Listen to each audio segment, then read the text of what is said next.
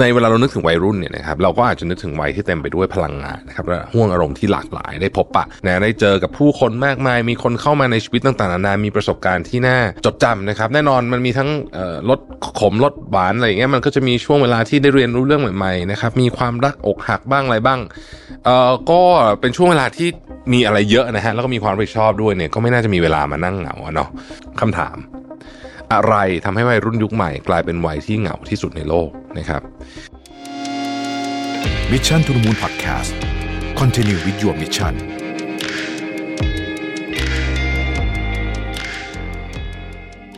ค้นหาและตั้งค่าความสมดุลในแบบของคุณเอง ด้วย Mission to the Moon Balance Planner 2024 Find Your Harmony สั่งซื้อได้แล้ววันนี้ที่ Line Official Account at Mission to the Moon สวัสดีครับ ยินดีต้อนรับเข้าสู่ Mission to the Moon Podcast นะครับคุณอยู่กับโรบิทานุสาหะครับ วันนี้เนี่ยผมเอาบทความามาจาก Psychology Today นะครับสองบทความนะครับที่ชื่อว่า three things making Gen Z the loneliest generation นะครับแล้วก็ why you must add social connection to your self care routine นี่คือบทความจาก Psychology Today นะครับ แล้วก็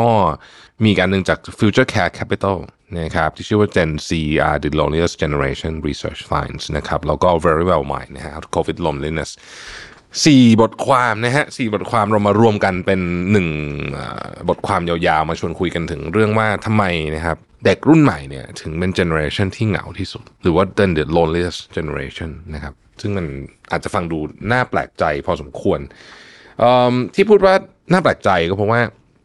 ในเวลาเรานึกถึงวัยรุ่นเนี่ยนะครับเราก็อาจจะนึกถึงวัยที่เต็มไปด้วยพลังงานนะครับและห่วงอารมณ์ที่หลากหลายได้พบปะนะได้เจอกับผู้คนมากมาย มีคนเข้ามาในชีวิตต่างๆนานามีประสบการณ์ที่น่าจดจำนะครับ แน่นอนมันมีทั้งรสขมรสหวานอะไรอย่างเงี้ยมันก็จะมีช่วงเวลาที่ได้เรียนรู้เรื่องใหม่ๆนะครับมีความรักอกหักบ้างอะไรบ้างเอ่อก็เป็นช่วงเวลาที่มีอะไรเยอะนะฮะแล้วก็มีความรับผิดชอบด้วยเนี่ยก็ไม่น่าจะมีเวลามานั่งเหงาเนาะ ด้วยเหตุนี้เนี่ยเวลาเราดูพวกการ์ตูนเนี่ยนะครับซึ่งมักมีตัวละครหลักเป็นวัยรุ่นนะครับอย่างจะมีมัธยมนะฮะหรือว่าจะเป็นวัยมหาวิทยาลัยเนี่ยก็จะเป็นวัยแห่งการสร้างเรื่องราวของตัวเองนะครับแล้วก็จะเต็มไปด้วยเรื่องของพวกมิตรภาพ ความหวังความฝันแรงบันดาลใจ ความรัก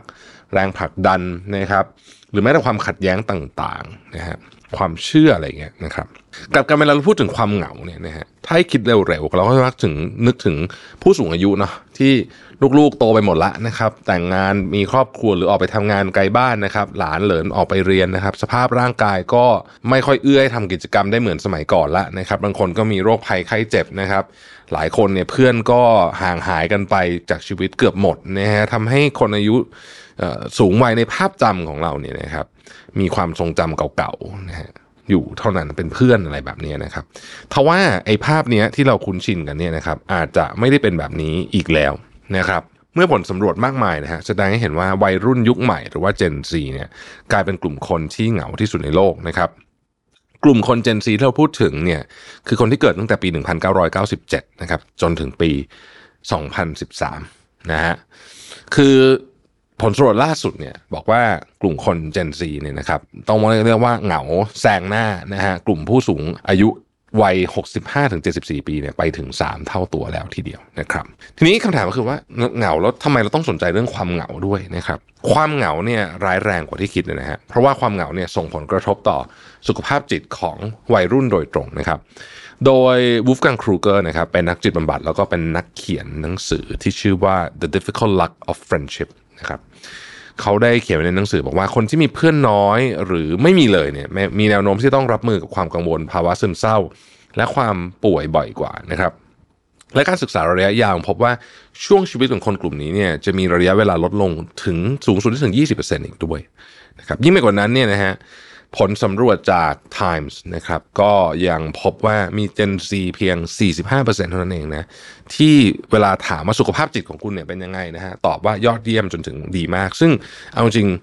คือ 55%น่ะอยู่ในเกณฑ์ที่แบบไม่ค่อยดีนะฮะซึ่งถือว่าเป็นเปอร์เซ็นต์ที่ต่ำที่สุดนะครับเมื่อเทียบกับช่วงวัยอื่นที่ตอบแบบสอบถาม ผลสำรวจจากสมาคมจิตวิทยาแห่งอเมริกานะครับ American Psychology Association นะครับอย่างรายงานว่า Gen Z ที่บรรลุนิติภาวะแล้วถึง 90%เนี่ยได้รับผลกระทบทั้งทางร่างกายและจิตใจจากความเครียดนะครับ เช่นซึมเศร้านะครับวิตกกังวลนะครับเเป็นแพนิคนะฮะรวมถึงหมดความสนใจต่อสิ่งต่างๆ ร้ายแรงจูงใจและพลังงาน แสดงให้เห็นว่าถ้าเรามองภาพแบบนี้แล้วเรา คิดว่าข้อมูลนี้เป็นข้อมูลที่ค่อนข้างถูกต้องเนี่ยนะครับ สภาวะจิตใจของวัยรุ่นในยุคปัจจุบันเนี้ยอยู่ในสภาวะที่ค่อนข้างน่าเป็นห่วงทีเดียวนะครับ อ่านมาถึงตรงนี้เนี่ยนะครับ ก็อยากจะชวน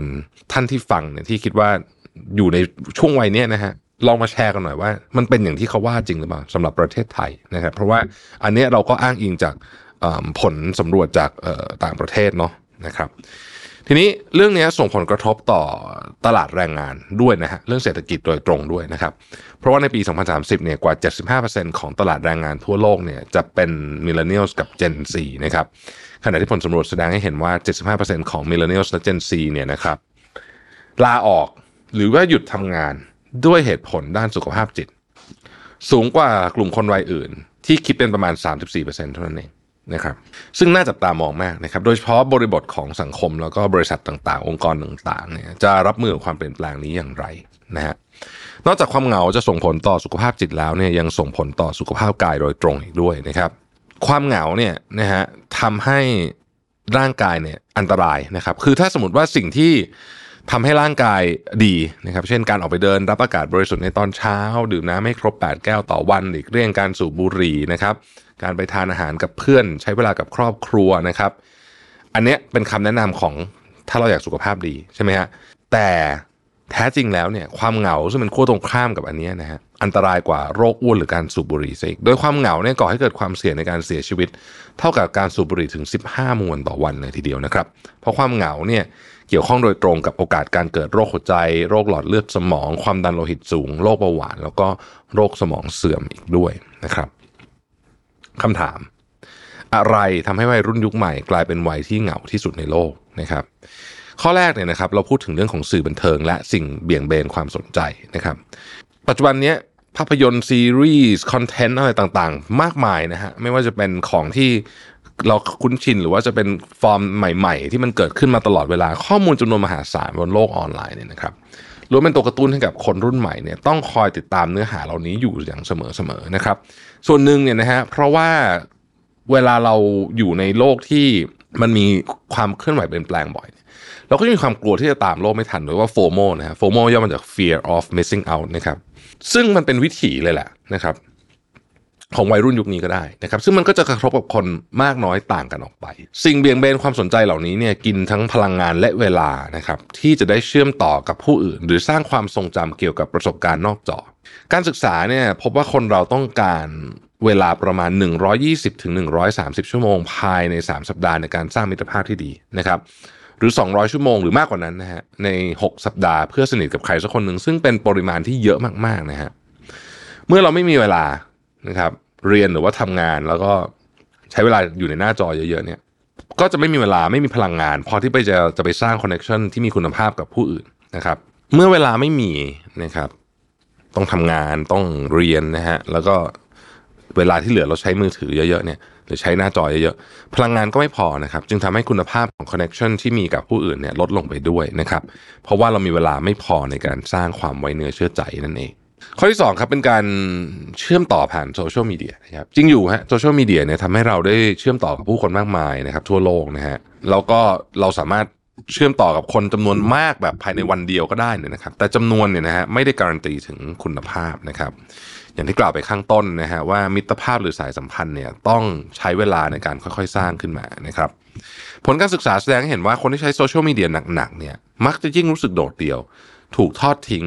นะครับ มากขึ้นไปอีก มีอาจารย์ท่านหนึ่ง ชื่อว่าโรเจอร์พาลทานีนะฮะอยู่เป็นอาจารย์ด้านสังคมวิทยาจากมหาวิทยาลัยวูลองกองของออสเตรเลียเนี่ยนะฮะได้กล่าวไว้ว่าคนที่ใช้โซเชียลมีเดียเยอะๆเนี่ยนะครับมากกว่าค่าเฉลี่ยเนี่ยนะจะเจอกับความเหงามากกว่านะครับและยังไม่มีหลักฐานที่บอกว่าการใช้โซเชียลมีเดียทำให้คนเหงาน้อยลงนะครับโดยอาจารย์เขาได้อธิบายว่าโซเชียลมีเดียเนี่ยเหมาะกับ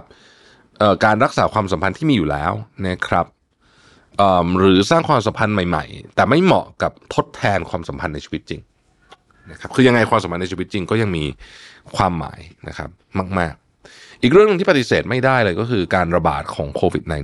-19 คือการระบาดของโควิด -19 เนี่ยนะครับมาเปลี่ยนวิถีชีวิตผู้คนจนการเจอหน้ากันแบบตัวเป็นๆเนี่ยนะฮะทำไม่ได้ เราก็เลยเคยชินกับวิถีชีวิตใหม่ ที่เรียกว่า new normal นะครับทำให้วัยรุ่นยุคนี้โตขึ้นมาในช่วงเวลาที่เขาต้องสร้างสังคมเนี่ยนะฮะกำลังต้องเข้าสังคมเข้าช่วงเวลามหาลัยเลยซึ่งเป็นช่วงเวลาที่มีค่ามากเนี่ยรู้สึกว่าการเจอกันระยะห่าง หรือการเจอกันบนออนไลน์มันเป็นเรื่องธรรมดานะครับ แท้จริงแล้วเนี่ยนะครับ การฝึกซ้อมการเข้าสังคมเนี่ยเป็นเรื่องที่จำเป็นนะนะครับ โดยเฉพาะในช่วงมหาวิทยาลัยหรือมัธยมปลายเนี่ยมันเป็นช่วงที่คนเราเนี่ยเรียนรู้พื้นที่ของเราในสังคมที่เราอยู่ นี่ยเพราะฉะนั้นผมคุยกับอาจารย์หลายท่านอาจารย์หลายท่านก็มีความคิดเห็นตรงกันว่ามันอืมการที่เราเเด็กไม่ได้มาเข้าห้องเรียนจริง ๆ ไม่ได้มามหาวิทยาลัยไม่ได้มาโรงเรียนจริงๆเนี่ยมันส่งผลกระทบค่อนข้างเยอะพอสมควร เพราะฉะนั้นเนี่ยคนจำนวนหนึ่งนะครับ ก็เลยไม่ได้มีโอกาสใช้คำว่าผ่านกระบวนการการเรียนรู้วิธีการเข้าสังคม แบบที่มันควรจะเป็นตามคันลองปกติ ก็คือเรามาเจอหน้ากัน เราก็เรียนรู้กันไปตามนี้แหละนะครับ มันก็เลยเกิดสิ่งที่เราเรียกว่า social anxiety หรืออาการวิตกกังวล เวลาจะเข้าสังคมนะครับ จนเป็นอุปสรรคในการสร้างความสัมพันธ์ใหม่ๆเป็นเด็กหนึ่งสาเหตุนะครับ ที่ทำให้ Gen Z เนี่ยรู้สึกโดดเดี่ยวมากขึ้น เรื่องที่สี่คือค่าครองชีพที่พุ่งสูงขึ้นนะครับ สายสัมพันธ์เนี่ยมันเกิดขึ้นจากการใช้เวลาร่วมกัน แต่ว่าวัยรุ่นยุคใหม่เนี่ยโตมากับสภาพเศรษฐกิจทั้งในและนอกประเทศที่แพงขึ้นเรื่อยๆนะฮะค่าครองชีพพุ่งสูงขึ้นสวนทางกับรายได้ที่ไม่ค่อยขยับมานานแล้วเราเคยพูดเรื่องนี้เนาะในพอดแคสต์บางตอนเนี่ยนะครับว่าเปรียบเทียบกับค่าครองชีพเนี่ยรายได้ของคนยุคใหม่เนี่ยไม่ได้ขยับมานานแล้วค่าครองชีพเนี่ยนะครับก็ทำให้การเข้าสังคมยากขึ้นไปด้วยนะครับเพราะว่าถ้าเราต้องไปเจอกันนะฮะก้าวออกจากบ้านก็ต้องเสียเงินละนะครับเดี๋ยวนี้อะไรก็เป็นเงินเป็นทองไปหมดเนี่ยนะฮะ แล้วก็พอมันทุกอย่างมันเป็นเงินเป็นทองไปหมดเนี่ยนะฮะค่าของชีพมันสูงขึ้นมันก็ทำให้คนอยากออกนอกบ้านน้อยลงนะครับพื้นที่สาธารณะที่ใช้งานได้ฟรีก็มีน้อยมากๆนะครับกิจกรรมในชุมชนที่เสริมสร้างสายสัมพันธ์เนี่ยก็มีน้อยลงนะครับเพราะฉะนั้นอ่าแล้วมันจะเหลือช่องทางอะไรมันก็เหลือออนไลน์นั่นเองนะฮะมันก็เป็นแบบนี้ อันนี้ก็เป็นมุมหนึ่งนะครับ ข้อที่5นะครับคือการพึ่งพาตัวเองมากขึ้น แล้วก็ขอความช่วยเหลือน้อยลงนะครับ ค่านิยมของการพึ่งพาตัวเองมีบทบาทมากขึ้นในสังคมนะครับที่การสร้างความสัมพันธ์กับผู้อื่นเป็นเรื่องยากก็คือว่าอย่างที่เรากล่าวไปในตอนต้นของของพอดแคสต์ในวันนี้ว่า คนยุคใหม่เนี่ยเชื่อใจคนอื่นอย่างยากเลยนะครับเพราะว่าเวลาสร้างปฏิสัมพันธ์มันไม่พอนะฮะไม่ใช่แค่เพื่อนที่สนับสนุนทั้งใจได้น้อยลงนะครับ แต่ว่าเเพื่อนแบบเพื่อนธรรมดาก็น้อยลงเหมือนกันนะครับ เพื่อหาหนทางรับมือกับความรู้สึกที่ว่าเรามีเพื่อนน้อยหรือเราไม่มีคนคบเนี่ยนะครับแทนที่จะสร้างปฏิสัมพันธ์กับผู้อื่นเพิ่มขึ้นเนี่ยนะครับ ด้วยหลายปัจจัยที่กล่าวไปข้างต้นเนี่ยเลยบีบบังคับให้คนรุ่นใหม่เนี่ยต้องเชื่อมากๆเลยว่าเราต้องพึ่งพาตัวเองเท่านั้น ด้วยเหตุนี้เนี่ยจึงไม่ใช่เพียงแค่สังคมอเมริกันเท่านั้นนะฮะที่มีปัญหานี้สังคมอื่นเนี่ยนะครับก็พบว่าวัยรุ่นยุคใหม่เนี่ยก็ขอความช่วยเหลือจากเพื่อนฝูงหรือว่าคนอื่นน้อยลงนะครับแล้วก็เน้นความเป็นปัจเจกของตัวเองมากยิ่งขึ้นนะครับซึ่งมันก็ไม่ใช่ว่ามันเป็นข้อเสียทั้งหมดนะมันเป็นก็มันก็เป็นข้อดีเหมือนกัน อย่างไรก็ดีเนี่ย เราก็ต้องยอมรับว่าเราไม่ได้เข้มแข็งทุกวัน เรามีวันที่อ่อนแอ เรามีวันที่เราต้องการความช่วยเหลือจากคนอื่น โดยเฉพาะเพื่อนเราเช่นกันนะครับ ทีนี้ในบทความที่เรากล่าวมาเนี่ยเขาก็บอกว่าเออแล้วเราจะรับมือกับความเหงายังไงดีโดยเฉพาะคำแนะนำนี้สำหรับ Gen Z โดยเฉพาะเนี่ยนะครับ อันแรกเนี่ยนะฮะคือพาตัวเองเป็นส่วนหนึ่งของ community ที่เราสนใจ นะครับ เรามี community เยอะมากนะในยุคนี้นะครับ โอ้จะมีวงการหนังสือก็มีนะครับเคป๊อปก็มีนะครับเอ่อคอสเพลย์ก็มีนะฮะเอ่อดนตรีต่างๆก็มีนะฮะมีอ่ออนิเมะมีโอ้เยอะมากอะนะไล่ไม่หมดนะฮะก็เป็นโอกาสดีที่ทำให้เราได้ไปปฏิสัมพันธ์กับคนที่มีความชอบและสนใจเดียวกันนะครับเราก็จะได้รู้จักคนใหม่ ๆ พร้อมกับสร้างความเชื่อใจในหมู่คนที่รู้จักอยู่แล้วเพิ่มเติมด้วยนะครับ อันที่สองซึ่งเป็นสิ่งที่จริง ๆ วัยรุ่นทำกันเยอะอยู่แล้วนะฮะแต่ว่าช่วงโควิดอาจจะหายไปหน่อยก็คือกิจกรรมอาสาครับ กิจกรรมอาสาเนี่ยนะฮะมันคู่กับเด็กมหาวิทยาลัยมานานละนะฮะกิจกรรมอาสาส่วนใหญ่เราสามารถไปได้โดยไม่ได้เสียค่าใช้จ่ายอะไรนะครับกิจกรรมอาสาเนี่ยมันถูกออกแบบมานะครับให้ทำงานเป็นกลุ่ม แล้วก็อาศัยความเชื่อใจในการร่วมงานนะครับ เป็นเวทีที่ดีนะในการที่ได้ฝึกซ้อมการร่วมอยู่กับคนอื่นในสังคมนะครับ นอกจากนั้นเนี่ยเราเองอะพอเราไปกิจกรรมอาสาเนี่ยผมเชื่อว่าหลายท่านเคยไปนะค่ายเคยอาสาต่างๆนานาช่วงเรียนมหาวิทยาลัยเนี่ยนะครับเราก็รู้สึกว่าเออเราได้ทำคุณค่าอะไรบางอย่างให้กับสังคมด้วยนะครับซึ่งมันก็เป็นสิ่งที่ดีอยู่แล้ว อันนี้ก็จะช่วยเพิ่ม self esteem ของเราด้วยนะครับสามคือกระชับความสัมพันธ์กับเพื่อนและครอบครัว นะครับแน่นอนครับเราสร้างความสัมพันธ์ใหม่ๆเป็นเรื่องที่ดีกับคนคนใหม่ๆนะฮะแต่การกระชับความสัมพันธ์กับคนเดิมๆก็ยิ่งทำให้เรามีพื้นที่ในการรองรับเวลาเรามีปัญหาเราเหงาเราอะไรมากขึ้นนะครับสายสัมพันธ์ที่เต็มไปด้วยความสนิทสนมเชื่อใจเนี่ยเป็น emotional support ที่ดีมากนะครับทำให้เรารู้สึกเหงาน้อยลงนะฮะเพราะฉะนั้นเนี่ยคุณพ่อคุณแม่มีโอกาสเจอบ่อยๆ ไปทานข้าวไปอะไรกันเนี่ยนะครับ หรือหากิจกรรมทำร่วมกันจริงๆเนี่ยนะหนึ่งในกิจกรรมที่ผมคิดว่า ถ้าเป็นคนกรุงเทพนะครับดีนะฮะก็คือพาคุณพ่อคุณแม่ไปเดินที่สวนตอนเย็นๆนะครับ คือช่วงนี้หน้าฝนจจะฝนตกหน่อยคือ แต่ว่าถ้าเกิดว่าเช้าวันเสาร์หรือเช้าวันอาทิตย์อะไรอย่างเงี้ยนะช่วงที่มันฝนไม่ตกหรือว่าเย็นวันไหนที่ฝนไม่ตกเนี่ยนะฮะแล้วพาคุณพ่อคุณแม่ไปเดินสวนสวยๆนะฮะตอนนี้มีเขาก็ปรับปรุง ผมก็เห็นความพยายามของทางทางกรุงเทพนะที่เขาพยายามจะปรับปรุงสวนหลายอันนะฮะแล้วก็สวนใหม่ๆก็สวยขึ้นเยอะเนี่ย ก็เป็นที่ที่ดีเหมือนกันนะครับ เป็นกิจกรรมที่ดีนะฮะคุณพ่อแม่ได้ออกกำลังกายด้วย เราก็ได้เดินคุยกับท่านไปด้วยอะไรแบบนี้นะฮะเดินเล่นกันไม่ต้องวิ่งเวิ้งเลยหรอกก็เดินนี่แหละนะฮะเดินสักชั่วโมงหนึ่งชั่วโมงครึ่งเนี่ยก็เป็นอะไรที่ผ่อนคลายมากๆนะครับ ข้อที่สี่คือเริ่มฝึกเข้าหาคนแปลกหน้านะฮะอันนี้เป็นปัญหาสำหรับบางคน การติดอยู่กับความกลัวและความกังวลเนี่ยจะทำให้เรายิ่งไม่อยากเจอคนแปลกหน้า แล้วก็โอกาสที่จะรู้จักคนใหม่ก็จะน้อยลงนะครับทำให้หาคนเชื่อใจได้น้อยลง การพูดคุยคนแปลกหน้าเนี่ยนะครับ จริง ๆ ไม่ได้น่ากลัวขนาดนั้นหรอกนะฮะก็ต้องต้องต้องลอง test test ดูนะครับแล้วก็มันก็ช่วยเพิ่มความเชื่อมั่น แล้วก็เสริมทักษะในการเข้าสังคมด้วยนะครับข้อที่5ครับดูแลตัวเองเพื่อเพิ่มความเชื่อมั่นในตัวเองนะครับการดูแลสุขภาพกายสุขภาพใจของเราเนี่ยให้ดีนะครับคือมีสุขภาวะที่ดีเนี่ยนะครับ จะทำให้เราเนี่ยมีความมั่นคงทางอารมณ์ แล้วเราก็จะไม่กลัวการเข้าสังคมนะครับ เราจะรู้สึกว่าเรามั่นใจ ไม่ได้มั่นใจแบบผิดๆนะแต่ว่ามั่นใจในในความเป็นตัวตนของเรานี่แหละนะครับ ก็จะทำให้เราเข้าสังคมได้ง่ายขึ้นด้วยนะครับ ข้อที่ 6 ก็คือว่าหางานในเรกหรือกิจกรรมทำนะฮะ จริง ๆ แล้วเนี่ยงานอดิเรกเนี่ยนะครับเหมือนกับว่าจะทำหรือไม่ทำก็ได้แต่จริง ๆ แล้วเนี่ยมันมีงานวิจัยออกมาเยอะมากนะว่า งานอดิเรกเนี่ยช่วยทำให้เราเนี่ยมีสภาพจิตใจที่เข้มแข็งมากขึ้นนะครับไม่ว่างานอดิเรกคุณจะเป็นอะไรก็ตามนะฮะคุณอาจจะชอบวาดรูปอาจจะชอบเล่นกีตาร์ผมไม่รู้สมัยนี้เขาทำอะไรกันบ้างนะฮะแต่ว่าจะดีมากถ้าเป็นงานอดิเรกที่ไม่ได้อยู่บนจอนะครับเป็นอะไรที่ใช้มือทำเนี่ยจะดีมากนะครับ เช่น เนี่ยวาดรูปนะครับหรือคุณชอบประกอบโมเดลอ่านะครับหรือว่าทำงานฝีมืออะไรพวกเนี้ยนะดีนะฮะเล่นดนตรีก็ดีนะครับมันจะช่วยให้เราเนี่ยไม่เหงานะครับแล้วก็จริง ๆ แล้วเนี่ยในที่สุดมันอาจจะพาเราไปมีรู้จักกับคนที่ชอบของเหมือนกันก็ได้นะครับแล้วจริงๆแล้วเนี่ยทักษะของงานอดิเรกพวกนี้นะถ้าเราทำแบบเราชอบจริงๆนะฮะในที่สุดเนี่ยไม่ช้าก็เร็วนะ มันจะเข้ามามีส่วนเกี่ยวข้องกับงานจริง ๆ ของเราด้วย เออนะครับ ถ้าไม่ไหวจริงข้อ 7 ครับเข้าร่วมการบำบัดนะการบำบัดเนี่ยอาจจะฟังดูน่ากลัวนะครับแต่จริงๆแล้วเนี่ยมันมันเป็นแค่กิจกรรมที่ผ่อนคลายที่ทำให้เราได้สัมผัสกับชุมชนที่พร้อมจะเป็น emotional support คือแรงสนับสนุนทางใจให้กับเรานะครับ